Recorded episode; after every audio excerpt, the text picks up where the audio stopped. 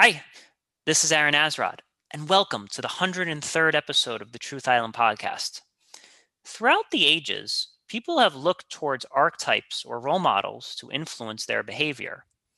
Take the ancient Greeks, who had an array of gods which they believed personified every gamut of human emotions and ambition. For example, one might want to base their behavior on that of Aphrodite if they wish to court a partner and fall in love, but take a page out of the book of Ares if they were on the cusp of war.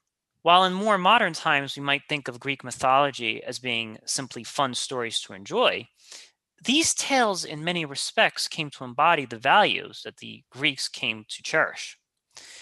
The practice of creating supreme embodiments of human goodness and wickedness encompasses virtually every culture and time period known to man. With stories of prophets dominating the Abrahamic religions in the West, and Siddhartha Gautama and Brahma serving as examples in the East. While science has certainly enhanced our understanding of the world and filled in many of the gaps once occupied by superstition and belief, having archetypes or role models still remains a huge part of our culture. Whether we realize it or not, we are on a daily basis being influenced by sports athletes, celebrities, business tycoons, and other media types. Yet, a very important question arises Are these role models necessarily the people that we should be following? Much like our ancient ancestors, those who we worship can, on one hand, embody the very best of what humanity has to offer, but on the other, it never hurts to pause and reflect on whether or not the images we are being inundated with represent the values that we as a society should emulate. Indeed, as discussed on previous episodes of this podcast, there remains a huge decline of good and virtuous characters that are currently being championed, with ruthless anti heroes becoming a more domineering presence in our media culture. Today, I am joined by Jim, who's here to help me uncover what influence these role models might still have on us and how we might start looking for better candidates to lionize and worship. Jim, let me start off by asking you who is someone you look up to? So I have several role models. Uh, one of them is uh, Jocko Willink with Extreme Ownership and Echelon Front. Uh, then, of course, I have Christ, uh, Jesus Christ, in, in, the biblical narrative, Plato, Lincoln, uh, Alexander the Great, uh, even to, and this is going to sound the really nerdy part of me is uh, Gandalf and Aragorn of all things. um, I really, I really like how Tolkien makes his characters, and, and they're almost lifelike in, in many regards. Uh, great role models, I think. Yeah, sometimes we can look up to fictional role models. I think, I think that's totally cool. Um, you know, it's okay if if if Luke Skywalker is making your life better, then so be it, my friend. Right? no, but I mean, I'm sure we'll get into that here in a little bit. You know, because they are are role models that are that are in culture, uh, both real and fictional. So yeah, absolutely. And you know, a lot of people don't even realize that a lot of um, fictional characters are based on mythology or based on you know religious idealisms from other cultures you know? A lot of people think that like someone like george lucas just came up with this idea of light and darkness and i'm like no no no no he's reaching back to zoroastrianism to figure that one out. So whether whether we want to admit it or we're aware or unaware we have a lot of these archetype figures that are actually really harkening back to ancient history. Absolutely.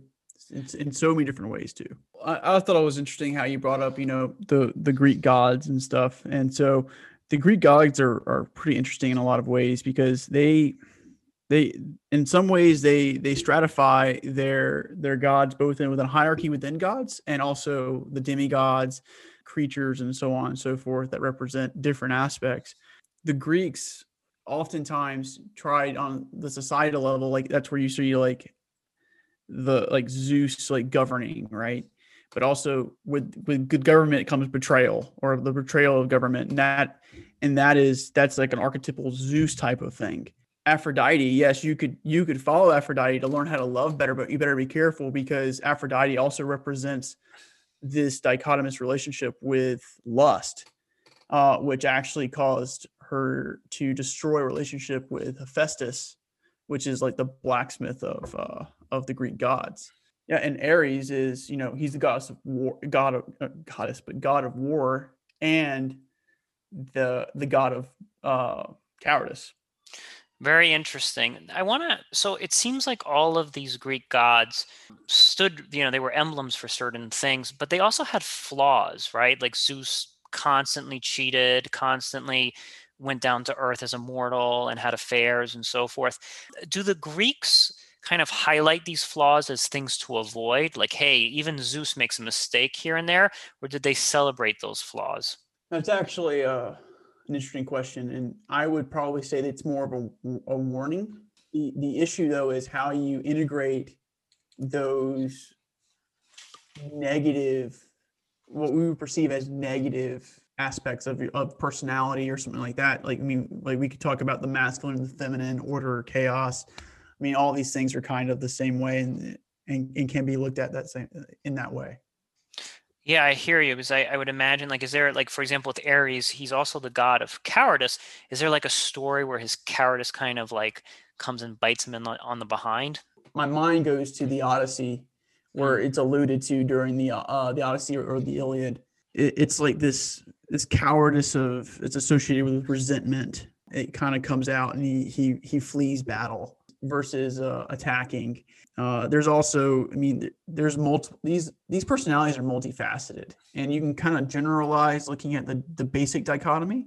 But even then, like you can take love, the the highest virtue in many regards, to the worst place. For example, so Aphrodite, she loved Adonis was like the the like the statue of David as far as like levels of beauty is concerned, and she was obsessed over it too. So there's this this balancing act that has to occur when you when you look at these different types of emotions or these different types of modes of being you see it always like for me personally it's always comforted that these gods have this this human element to them and i also find comfort that the abrahamic prophets also have flaws and they also have things like i think of of jonah like kind of running mm-hmm. away from responsibility and I think that if the archetypes were perfect in everything, then we really wouldn't emulate them as much. I actually I actually think that their their greatest selling point is their flaws or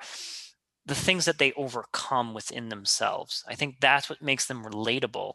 And I think it's not just the the virtue the virtues that they embody but how they kind of improve to become even more virtuous through like some misfortune or some bad choice that they've made. Like i know that odysseus makes a thousand and one bad choices right? Don't open pandora's box or so you know like a thousand choices he makes wrong but it's kind of his overcoming those bad choices that really teaches us a lesson so Odysseus is actually an interesting story because his is a generational type of thing. Uh, so the myth of Sisyphus, right, where the guy who's punished for like pushing a hill, like a rock up a hill over and over and over again, that was like his great great great whatever grandfather, um, and he was known as a, as like the ultimate trickster. Then you have this story of Odysseus that comes around. He's now the he's like a good trickster in ways.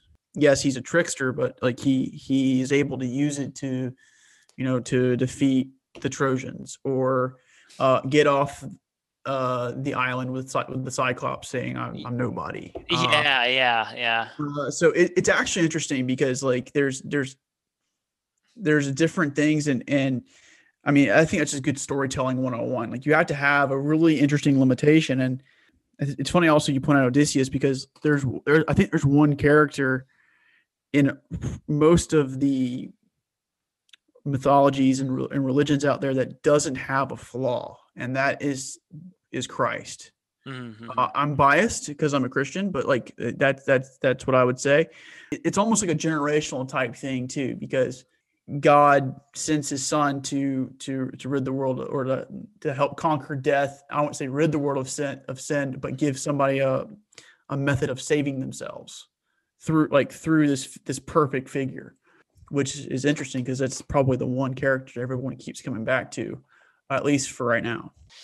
So the Greeks are very the Greeks in most mythologies that break down like their gods and goddesses by let's call it natural functions in the world don't do I don't think they do a, a, a job a, a job like Christ can do in the Bible. And the reason why is because they're pointing at too many different places even if you have you know Zeus overall, you know you still have like Artemis and all the other ones that are that are that you can be worshipped and not and like this is the one that's worth it. Mm-hmm. That's the problem, and in that regard, where Christ everything points to God because like Jesus is God and you have the Holy Spirit, and so you have this this Trinity, not separate. They're separate, but they're also the same. And I know it's uh, an oxymoron in some of its own regards or a paradox, but they're also the same. And so it all points to this this highest value of truth. I see. So, uh, just to summarize what you're saying, like the Greeks look to their gods as being like, here's some stuff that is really awesome, but here's some flaws that I should kind of avoid. Like, like because these are imperfect, you know, deities, then we, we can both emulate what we like about them, and we can also learn um, from their mistakes. Whereas with, with, Jesus, it's more of like this is the life that we should be kind of following. Yeah. This is the highest mode of like the highest mode of being, the highest truth, and and you can put it that way as far as the Greeks are concerned.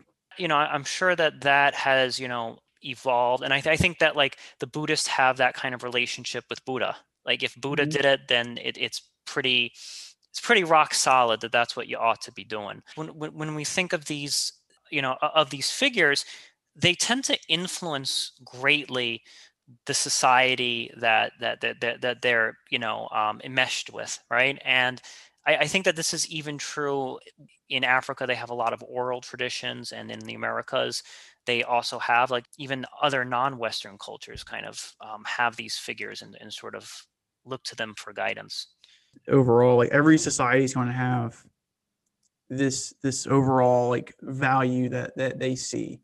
And their myths kind of revolve around that a little bit.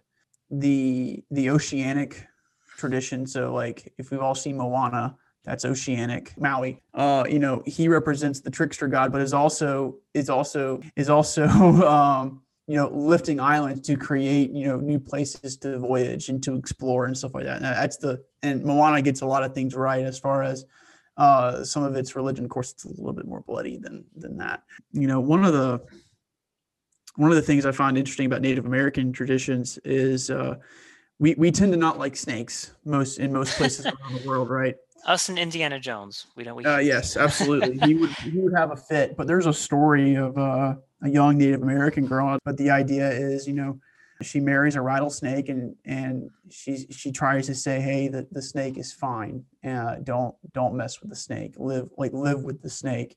And that's a lot a very common theme in but in these in these more oral type of cultures. So that's kind of like and and i think that speaks to the values of that culture. So that culture is kind of saying, yeah, don't hunt all of these animals. Yeah, don't, you know, destroy the land and fill it with concrete and cement. Like we have to kind of just live within nature.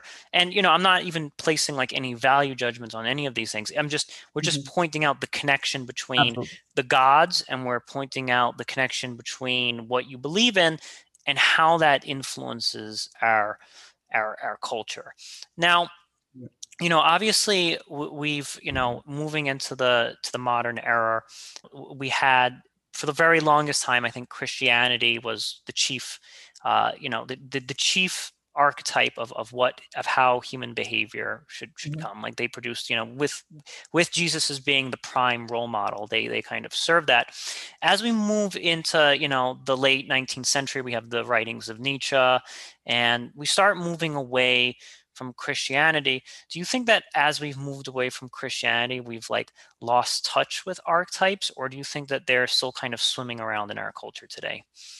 So they're definitely swimming around in our culture. This, the, the thing is, we may not recognize them immediately, or well, we discount them because we want to focus with on more of like the is and there's nothing wrong with science and, and exploring the natural world and stuff like that but there's there's a there's still a truth to these stories that transcends both, you know, I think transcends in some ways the science or, or sci- a science perspective in many, in many, many ways.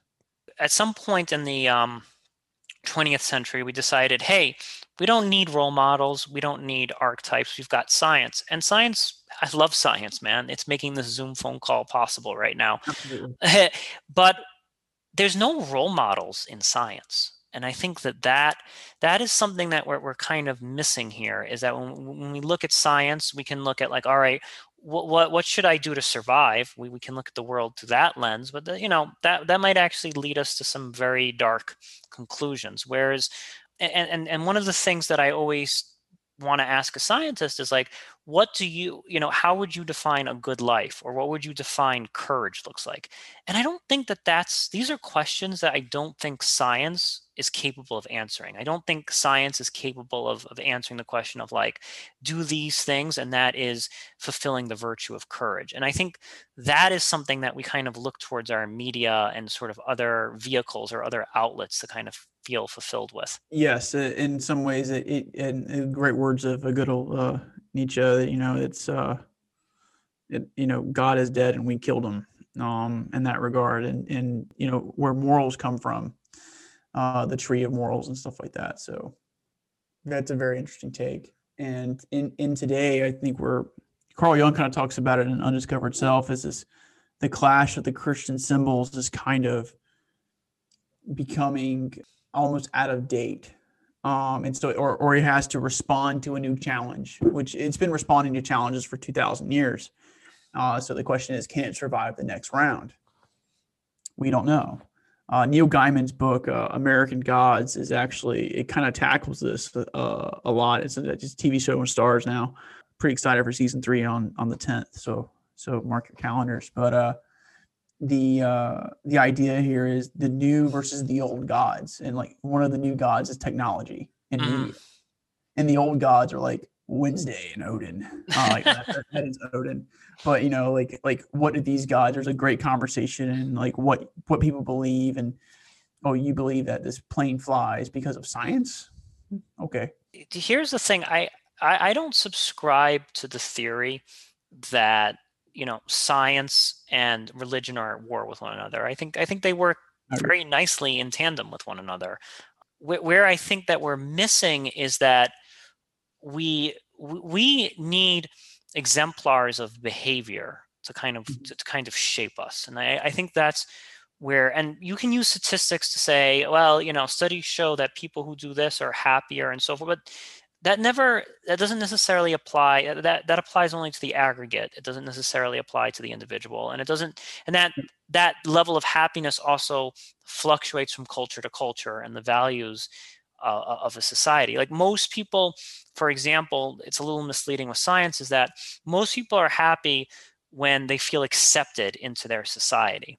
And where you kind of need archetypes and where you kind of need role models that's kind of influencing whether your behavior is either inbound or out, out of bounds right? And if your behavior is out of bounds then you're going to be you know you're going to be kind of removed from society.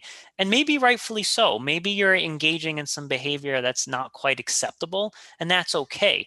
So I, I think that science doesn't really do a good job of explaining like what behaviors are okay or acceptable and what behaviors are not acceptable I would agree there in in a way that it deals with the individuation process and what what does it mean to be an individual? Because what I would kind of push back on is the pursuit of meaning is probably the I don't know why, why we put the pursuit of happiness right. That's in the Declaration of Independence. It's fine, but it should probably sound something like the pursuit of meaning, uh, because happiness is such a it's a terrible term to be honest with you. Uh, but but meaning, you know, a man with a why can conquer anything I mean, yes. that's that's that's just what it is. And so, how do you create meaning, and how can you create meaning through uh, imitating and studying role models, for example? I mean, that's or you know, what role models are coming up in the society even today. I mean, like let's look at superhero movies 50 years ago versus super not movies, but superheroes 50 years ago versus superheroes now. We've got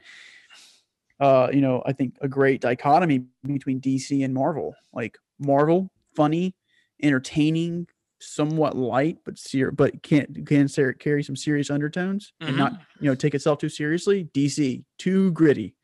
It's got to be very gritty, and it's got to be super serious. When in reality, it's a superhero. I mean, it's an archetype. So, you know, that's interesting. I think we should kind of because I think that superheroes do reflect the values and you know i've had this discussion before that maybe our superheroes of the 40s and 50s were just a little too, you know, milk and cookies, a little too clean cut for us to really believe in them. And so we might actually even be borrowing from the Greeks in some way, where we're kind of giving them some more jagged edges, more flaws, or things that they need to personally overcome. What I'm starting to look at, though, is you know, it's okay if the superhero over the trilogy or over the film experiences growth. I think that's that's awesome, and I think that kind of teaches us to kind of grapple with ourselves, and and that's okay to have like, you know, superheroes that are flawed. What I am, am more wary of is sort of the the anti-hero. I think of like a, a Tony Soprano or, or some of these other kind of figures that their means are pretty screwed up and their ends are pretty screwed up. Like their their ends are just like well now Tony Soprano is not a superhero, but he is a protagonist. You know, like he he is a protagonist, and we also can think of again great television show Breaking Bad. I mean, really like really well written, excellent. But when you finish watching it, and now that it's been a few years since the show's been off the air, I do scratch my chin and been like, well, why exactly are we rooting for Walter White? Why why are we rooting for somebody who doesn't really have either good means or good ends? You know, his his ends is to become some kind of gangster drug cartel um, kingpin, and I'm like, why are we rooting for this guy? That's a question I probably couldn't really begin to answer. Uh, and you know, for me, I'm not. I'm familiar with Breaking Bad. I haven't actually watched it, but for me, the Joker was like one of those that really hit home. The mm. the, the Joker movie. You end up cheering for him because he was bullied and he was like it, it, it he was beating up like and now he kind of like starts going down this line where he's like vengeance is is kind of key there it to me that kind of takes me to back to this you know to like honor and prestige aspects of you know of of Norse mythology in some regards, which we, we both know is really dark uh, because they lived in a dark place, right? Mm-hmm. Um, then we also have things like uh, the Grimm fairy tales. Yes, extremely dark, and to and to a point, so like, our stories do reflect as we kind of keep bringing up this theme, like kind of where we are in time and space of like in our relationships with you know each other, the collective unconscious or, or something like that, the collective shadow. Um, vampires were the Victorian age, so like all like all of these different s- stories that came out of the Victorian age, vampires, Mary Shelley's Frankenstein, um, some of these other things are actually uh, the shadow of the Victorian age. That's very interesting. And it kind of brings about a chicken or egg kind of situation where I'm like, is is Dracula influencing bad behavior or did bad behavior influence Dracula? So we, we were always asking ourselves this this this question of like I, and I'm I'm kind of optimistic on this is that I think that what we tend to idolize tends to influence behavior. So, so maybe I'm saying that the uh, the chicken comes first, or the you know I'm not sure how it pairs up, but I'm I'm thinking that like if I idolize somebody who's pretty nefarious but really wealthy and powerful, well then that's going to start influencing my behavior. So I, I think that that's fundamentally a a good thing because we kind of have control over it. If we start making more movies and we start making we come we start coming up with more role models that kind of embody better as to who we want to be well then maybe we can start changing behavior. Well there's there's a few different things there that i would kind of start to kind of pose i think. Yeah sure. Um so what is the appropriate story or in some cases models that you can act out in like a video game, for example. So if I play Halo, like I'm a I'm a I'm a walking, you know, killing machine, which there's some merits to that. Uh-huh. If I play Grand Theft Auto, I'm a criminal. Yeah. But I, I'm I'm actively exploring this side of me, this this anarchical criminal underworld type of thing, our outlaw perspective uh, in a controlled environment. But the problem is when I can, when, even when I do it there, I can pull some of that behavior out into the real world. Yes, and and this is actually I want to actually really put our thumbs strongly down here, and I think we can talk a lot about a game such as Grand Theft Auto. Um, and again, I, I, am guilty of playing these games myself when I was a teenager. I'm not. I'm not. I'm not. I'm not pretending that I am like you know. You know. excuse me. I was reading uh, Victorian literature while you guys were playing Grand. No, no, no. Okay. I, I'm. I was definitely rolling around in the mud just like anyone else. But when I look back at my teenage years, and I did spend copious amounts of hours playing these games, what exactly was I emulating? I was emulating the, the game was providing a virtual simulation where you are a criminal, you are you know blowing things up you are attacking innocent people all in the pursuit of you know you know like in the game like in, in this game vice city for example the ultimate goal is to um, live in this huge mansion right? Kind of like in a scarface like mansion. I'm like what's like are these really values and virtues that are going to help you in the world? Is this are these virtues helping humanity grow and and and so forth? And for the longest time we we said to ourselves come on it's just entertainment it's just a mild distraction. But now that this generation is coming of age we're actually starting to see that a lot of a lot of people my age have not shaken their boots off of the mud. And and they they're still kind of like heavily influenced by a lot uh, like a, a, lot of this simulation and a lot of these games and, and they're actually looking to them as as pseudo i'm not saying it turns you know young men into violent criminals but it kind of does work some magic in the back of their psyche well it changes it changes what they find meaningful hmm. uh, for one and you know th- this is one reason why i don't play video games as often anymore is because for me, I can play a video game for 10 hours, but at the end of the day, I feel like I've accomplished nothing.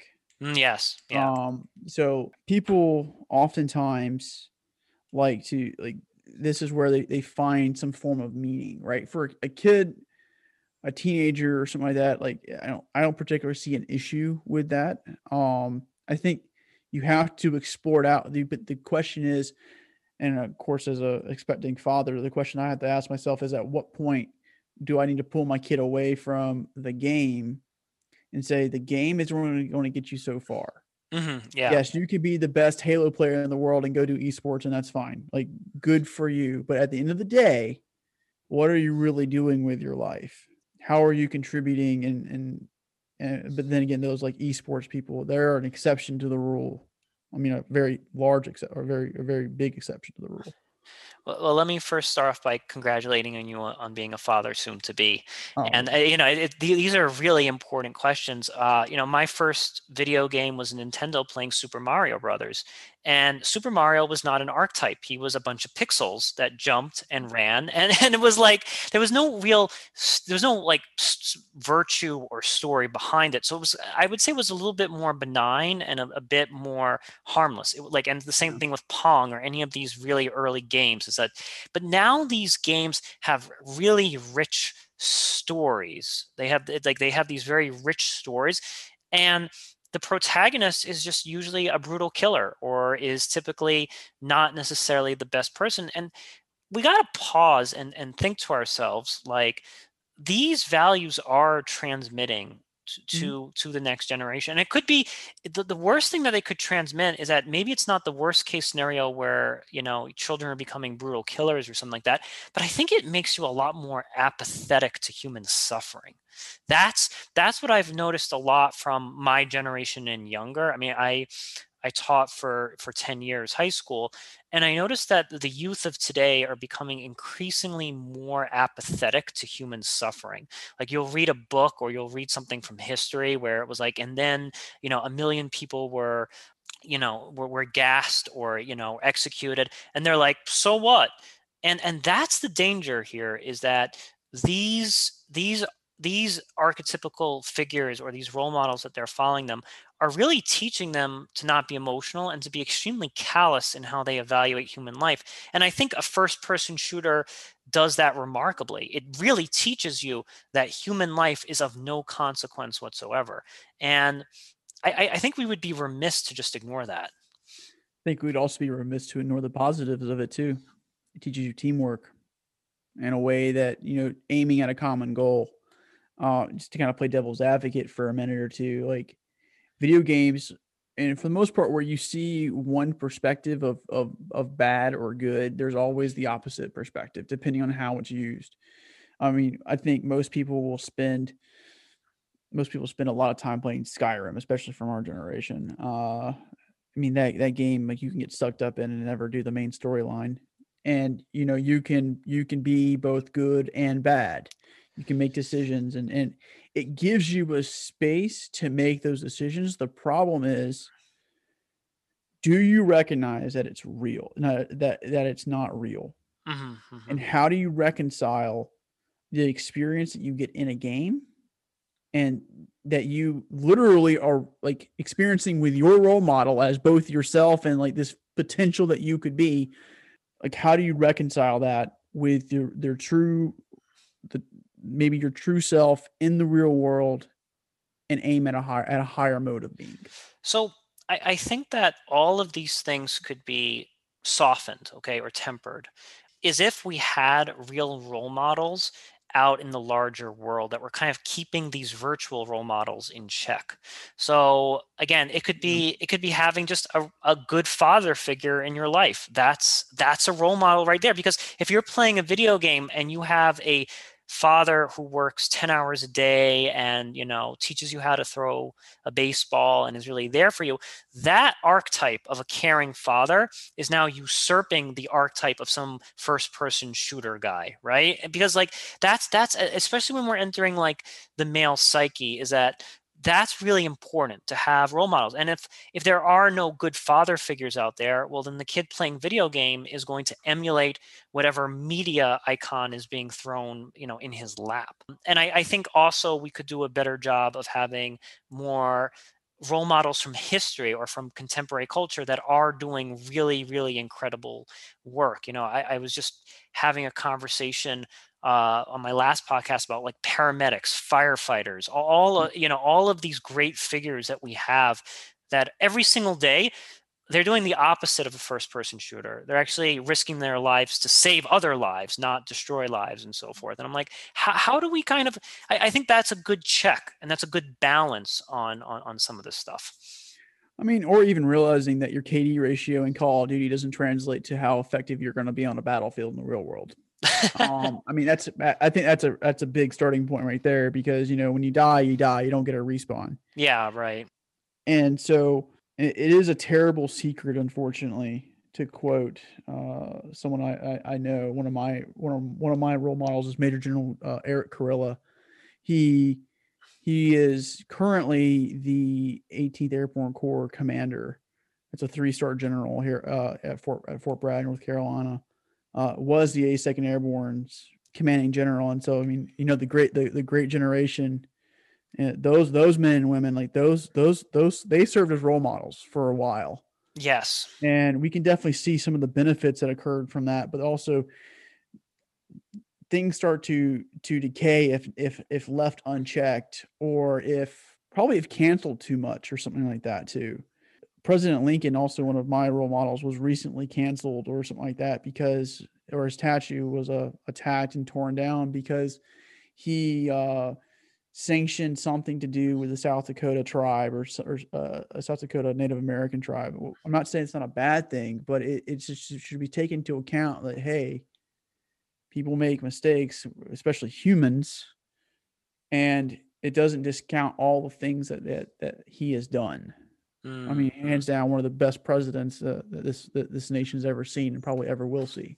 so yeah no i think I, I think you know thinking about lincoln thinking about our world war ii generals and so forth i think reassessing what valor looks like is really really helpful because i think that you know I, again I, I can't really comment too much on this but i think a part of that is sacrifice and i think a part of that is is the, the the good that you kind like you were in a rocky situation and what good did you bring in that situation? And i think that's kind of what we could be highlighting a lot more in our in our current role models. That and and how they overcome the technology like technology as well. Because in particular, this is I guess this is one of my things is we have a lot of keyboard warriors out there who I, I, I would equate them to, uh, as I said, I'm a fan of Aragorn, right? So like Aragorn before the black the the Black Gates and the Return of the King gives a a, a speech. It, it's it's it's portrayed pretty well in the movie. Uh, and it's something to the effect of like, you know, I look into your eyes and I see the courage that would take like the half, like the life of me or something like that to that effect, right? Having courage in the real world is a lot different than having courage behind a keyboard. Mm, yeah. Uh, and so like how do you overcome that? And like how do our how do our influencers actually overcome that versus just being an influencer on a behind a keyboard? That's a that's a very hard thing I think to figure out and how we can move from that archetype to to other archetypes that people are acting out in the world. I, I that's really I think that's something really profound that you're touching upon here because I think that like a keyboard influencer is playing a very low stakes game. They don't really have all that much to lose. And even their avatars in whatever game that they're simulating, it's just as you said a few minutes ago, your character dies within five minutes, they'll be respawned and everything will be a-okay. And I think that that right there is not necessarily heroic because the stakes aren't real. So i think when we're looking at archetypes we want to be studying role models who risked a lot when the stakes were really real.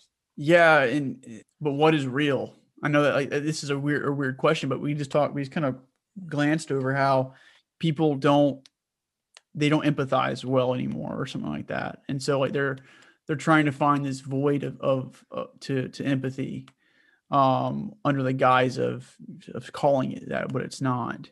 How do people over overcome this?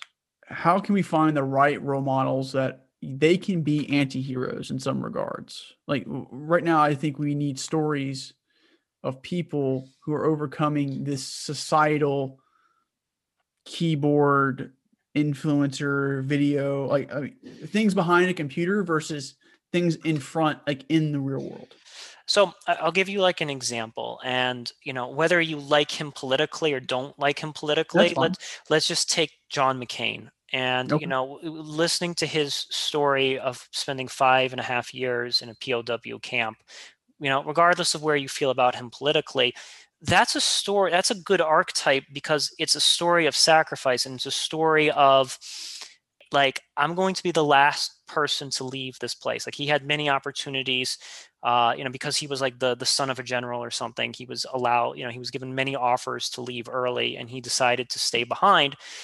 That's an example that's an archetype where the stakes are real.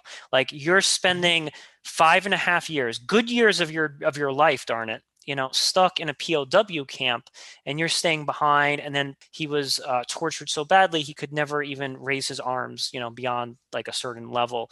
And I'm like, that's the kind of stuff that we should be valuing once more. We shouldn't necessarily be valuing like the rich celebrity or the hmm. person who's like, you know, hey man, like check out, you know, ch- check out how many views or whatever I got on Instagram and so forth and that's the kind of pivot that we need to start making because those people we value them because the things that they achieved came at great cost and, and, came at great sacrifice.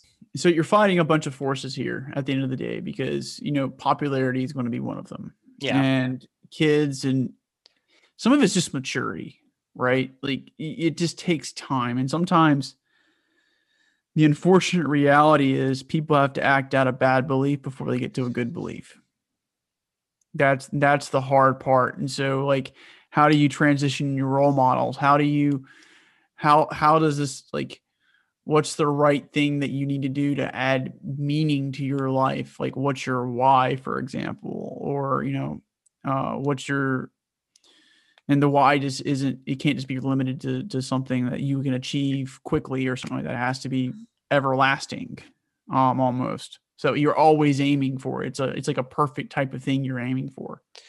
So no, I, I think that you're right, and this does require us to kind of sit and think deeply.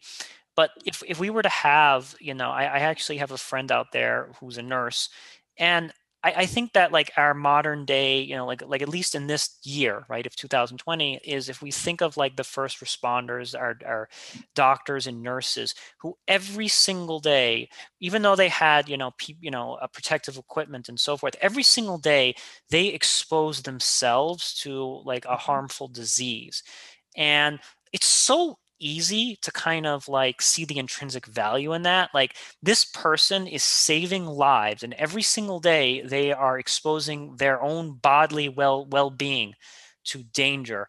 Let's let's turn the camera on them. Let's highlight more of these stories. Let's make more uh, documentaries. Let's make more um, you know films that kind of show you know a surgeon who spent you know like three weeks working nonstop like you know there, there's there's I, there are nurses and doctors that i know jim that have worked like 20 hour shifts and they fall asleep for four hours and then they get right back to work and i'm like we could easily be making more culture and more films and that i think that like i honestly believe we are good people and i honestly think that mm-hmm. if people if hollywood made movies like that we would start watching them. Like they would be so irresistible to us because we would intrinsically know that these films embody like the best of humanity.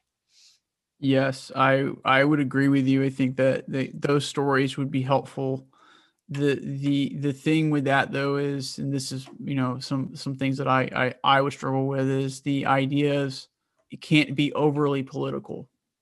You have to remove, in some ways, you can have like a political allegory type talking point within the story, maybe, but you have to remove it completely.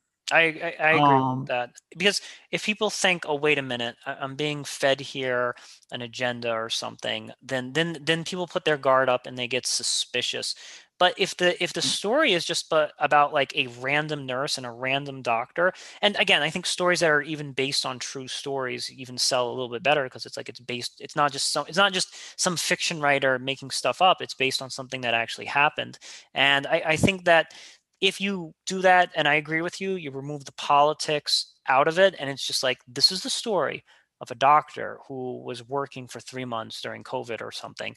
Well now now you've created a role model from from from the ground up. It's kind of like um the tom hanks what was the film where he lands the plane? Like that guy uh in, in oh, the sully. Yeah sully right? Yeah, it's like we have we've done this before. We've done this before where we've taken mm-hmm. regular folk and we've kind of made them into like that like t- that sully is like the archetype of pilots out there. Like you know so we have we know how to do this. It's just a question of willpower. Just it's just a willpower to start making more of these stories come true. Fun fact there's also this shadow version of sully. That was uh if you want to put because it's like i think it was like maybe it was denzel washington that was drunk Yes. somehow managed to land a plane, right? So like that's the kind of the shadow anti-hero version of that. Uh, but it, it's still interesting. Yeah, we, we can do videos like that and and and movies and, and shows and highlight those types of people. Um, it's a slow, arduous process. And what I would like to kind of point to is the Vietnam War, right? Soldiers coming home from the Vietnam War were called baby killers, all other fun stuff very rarely do you see that happening now. It's almost completely changed. Like thank you for your service type of stuff, and it's it's a little different uh, in, in that regard. So it's a long game. Yeah, it, it is. It, it is a long game, and I think that I think the first step in winning this game is for us to just be honest with ourselves because I, I think there's a part of us that just says um, it's harmless entertainment. It's not really having a negative impact. Um, but I think that the data is starting to, to come out. You know, I was reading a book recently about, um, you know, we have more young unemployed men than ever before. Uh, we mm-hmm. have, you know, eh, we have females attending college in a six to four ratio as compared to men. Like this stuff is is having a negative impact on society because I think that in enmeshed in all of in all of these video games, your Grand Theft Autos, your Tony Sopranos, your your you know all of these things is is a bit of like cynicism coupled with nihilism, in that it basically tells you, hey man, your life isn't worth all that much. It's really not. Just just sit back, relax, you know, take take take a seat on the couch, open up a beer, and j- chill. And I think that for, for the Greeks at least, I think that their archetypes served as a call for action. They, they, they served as a call to action of like, here's how I want my life to look like. Here's what glory looks like. Here's what valor looks like. And we don't have to become the Spartans, okay? We don't, we don't have to like adapt like the most vicious warlike, um, you know, persona humanly possible. But I think that we can start creating new archetypes that that that give our our our, our story value and, and give it kind of glory. And again it doesn't have to be glory necessarily through war. There's so many other ways that we can find that glory. I would say we already are doing that. Uh, we're already creating a lot of these archetypes. I mean like seriously like let's look at america's founding. That's an archetype in and of itself. It's a great story with multiple different types of people involved uh, that there's plenty on it. The Civil War, there's mm. plenty on it. Our some of our literature and our literary figures also. Uh, the question I, I would pose is it's it's it's not that we should take an overt approach uh, to, to creating more. I think we already have them. They're just like it's literally just needs to like wipe the dust off. I and that's all it's required. And but how do you wipe the dust off? Okay, I, I think I can. I, I think I you're you're right. Listen, my friend, you are right. And here's here's how I propose that we do this. I think that you first need to create media that sparks intrigue right and it's like if you create movies that maybe somewhat have a semblance to the odyssey or you have movies that have a resemblance to this historical figure in history and you use modern day characters and but there's like throwbacks and there's you know like even you know like like for example there's in the third batman movie there's kind of a scene that really resembles the storming of the bastille and it's like you can kind of mesh all of these things in modern day media and then and then you can you build curiosity for these older things by sort of like hiding them into newer things and and that requires us to like first look back at the past and see okay what what do we want to cherish from the past and what do we want to discard? And that that's a fair thing to do. So you're taking what you like about the past figures like abraham lincoln like you just described taking those char- you know those characteristics and you could you know reinvent abraham lincoln or you could sort of embody something that abraham lincoln stood for in a modern context and now now you're getting the young people to interact with that modern medium and then and then there that's building the value system that's creating that curiosity so that they'll then have like the tolerance or the threshold or the understanding to kind of dust off some of these older works. Yes uh, i can see that working in in a lot of different ways and i mean to me i just don't think it's that overt even that overt um and the reason why is because like we, we do this all the time. Like let's look at john Favreau, what he's doing. Literally, Star Wars is, is being pulled by the small Mandalorian train, right?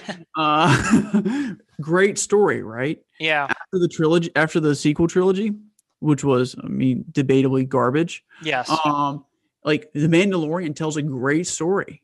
It's mm-hmm. a bounty hunter. It's a western. That's a that's actually uniquely American. Yeah, right. It is. And it takes it and it does exactly what you're doing and you know and it it just it's just telling a good story. Yes and that's that's what i think um you know i knew i knew we were going to get to star wars and i'm happy that we're here now. Finally. Yeah yeah yeah yeah yeah right? Your baby yoda in the background is smiling. I can see that. Um, so thinking thinking of star wars is that i think that the original trilogy was so successful because it harkens back to those archetypes from the past. That's what the originally the original trilogy um, w- w- was basically riddled with, with, all of those like th- those ideas, ancient concepts uh, between good and evil. You know, dating all the way back to Zoroastrianism, the code of Bushido from the samurais being um, you know, reflected in the ways that the Jedi's thought. You know, even even in the prequel trilogy, um, you know, there's a lot of Buddhism, a lot of Buddhism that is kind of um, enmeshed with the ways of the Jedi, and I think all of that stuff is super duper positive because a kid could see how the Jedi's live and be like, hey. I admire Jedi's. I want to be a Jedi. And then that kind of opens up the door to reading about the Code of Bushido. It opens up the door to reading about um, Zen Buddhist practices and so forth. And I think one of the reasons that we hate the new Star Wars trilogy is because all of those connections were completely severed all of them were completely severed. Anything any kind of mentioning of archetypes or ancient religions just completely eliminated to a more commercially viable product. I'm going to disagree with you. I think that this way the like i'm just going to disagree for fun a little bit. So the reason why star wars is so important is the 70s was actually a period of malaise. 70s was like really not a good time. American society in general was kind of we were in a malaise. We weren't really sure of ourselves. The 60s didn't work. Nixon. Um, no, it's like a lot of bad stuff. Yeah, right. You know, the, the, the, closing, the, the Vietnam War, so on and so forth.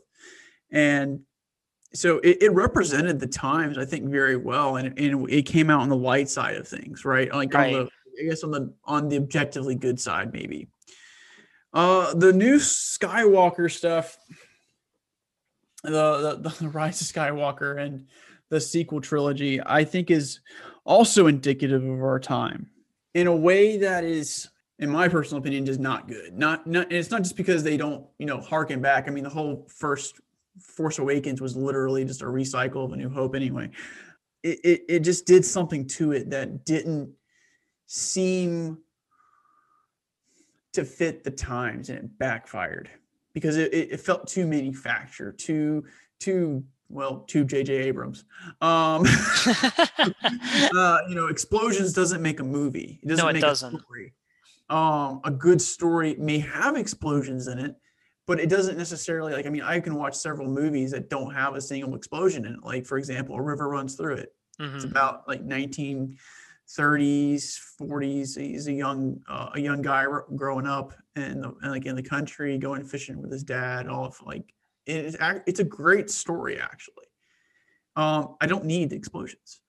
Yeah. Um and if you think your audience needs explosion explosion pause explosion uh you want a good story. You don't need to tell me everything. And i would be very careful with discarding of the past. This is actually a question I get often asked. I get asked a lot um, about the Bible and stuff like that. So like a lot of people will say like, oh, you just need the New Testament. No, you don't. You need the Old Testament. You need all the atrocities in the Old Testament in order to understand why the New Testament is so important.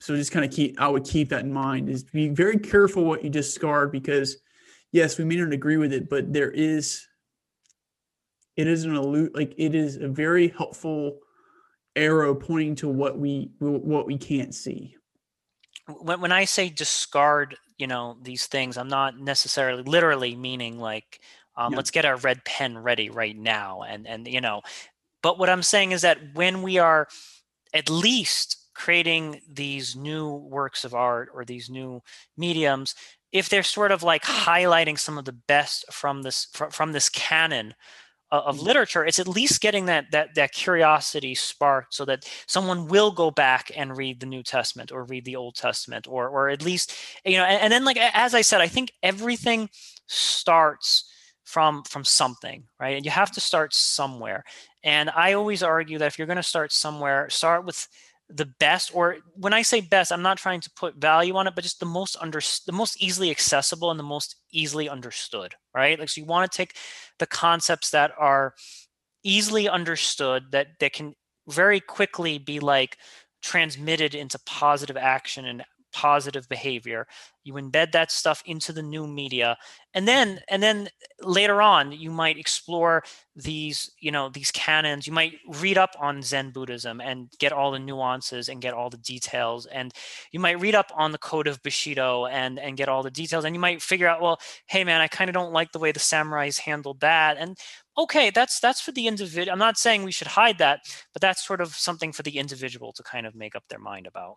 There there's a lot of things you have to be careful with um because even then like you're like you think you know let's put ourselves in the perspective of of of Kathleen Kennedy and you know the the, the trilogy, right yeah the right sequel trilogy like they thought they were doing all the right things right? But it turned out it wasn't. And the reason, and again, I think this kind of goes back to this idea that the story was manufactured. It Hmm. wasn't. It wasn't. It wasn't a, as a genuine story. It was. It had like. And what does it mean to be a genuine story? Well, you have to create things in this world that are consistent, right? I mean, I can, we can't like. I think everyone looked at you know the the the the three movies and were like, this is completely inconsistent upon first inspection. I mean, there's some some surprises. Yes, you want to have some surprises, um, but you don't want to have to like bend over backwards to find that consistency sometimes. Like, and that's where I think like really good stories re- offer some of the best role models, and I would say pathways to individuation better than than than like a manufactured story. Like Tolkien is one of them, right? So like Tolkien wrote not just the Lord of the Rings and the Hobbit, but he also wrote the Silmarillion and the Lost Tales and a, slew of things. And one of his goals was to have a story that was that was coherent in that had Mhm. mystery in it. He intentionally didn't tell us what happened with the Entwives. Like we don't know what happened with all the Entwives. Like we will never know because he's dead. Chris Tolkien wants to make something up because he's he wants to ruin it. Um, but but at the end of the day, like the story was consistent, and also knowing when to stop. Hmm. When is enough enough? I don't need nine Halo games. I just need three. If you can't, I, I mean, three is I think a good starting, a good area. Just do three. Star Wars, three. Write some books, have some fan stuff. Legends is great. Star Wars is like it, it's great, but like there's a time to stop. Like when we don't need to have uh Star Wars cinematic universe or uh the Marvel cinematic universe the way it is. We just need good stories that offer different pathways to individuation, like curiosity, opposites, wizard, king, failure. there's a lot of commercial value and sometimes conjuring up as you said manufactured stories and i think that anytime a you know I, I sound like the ultimate idealist now. I'm like hey mr disney. Hey mr hollywood. You know money's not the most important thing but here goes. It's like it's not the most important thing if if those stories are becoming diluted if they're becoming manufactured if they're losing original essence and there are no decent role models. If there's no decent role models in that story i think i think we need to the studio is always going to want to make money right? The studio is always going to want to make a profit okay fair enough. But we as the viewers can can kind of vote with our dollars and be like hey Absolutely. this story is redundant. Hey this story doesn't have you know archetypical f- figures that i relate to or i'm learning or i'm growing for. So i think i think we have a lot of power in in the stories that we choose to endorse and the stories that we choose to kind of throw by the wayside. Uh, Jim, thank you so much for being on the show Yeah. today. Oh, no problem. No problem. Thank you for having me. Uh, uh, hopefully, we can do this again sometime. Absolutely, my friend. This concludes the 103rd episode of the Truth Island podcast. I'm Aaron Azrod.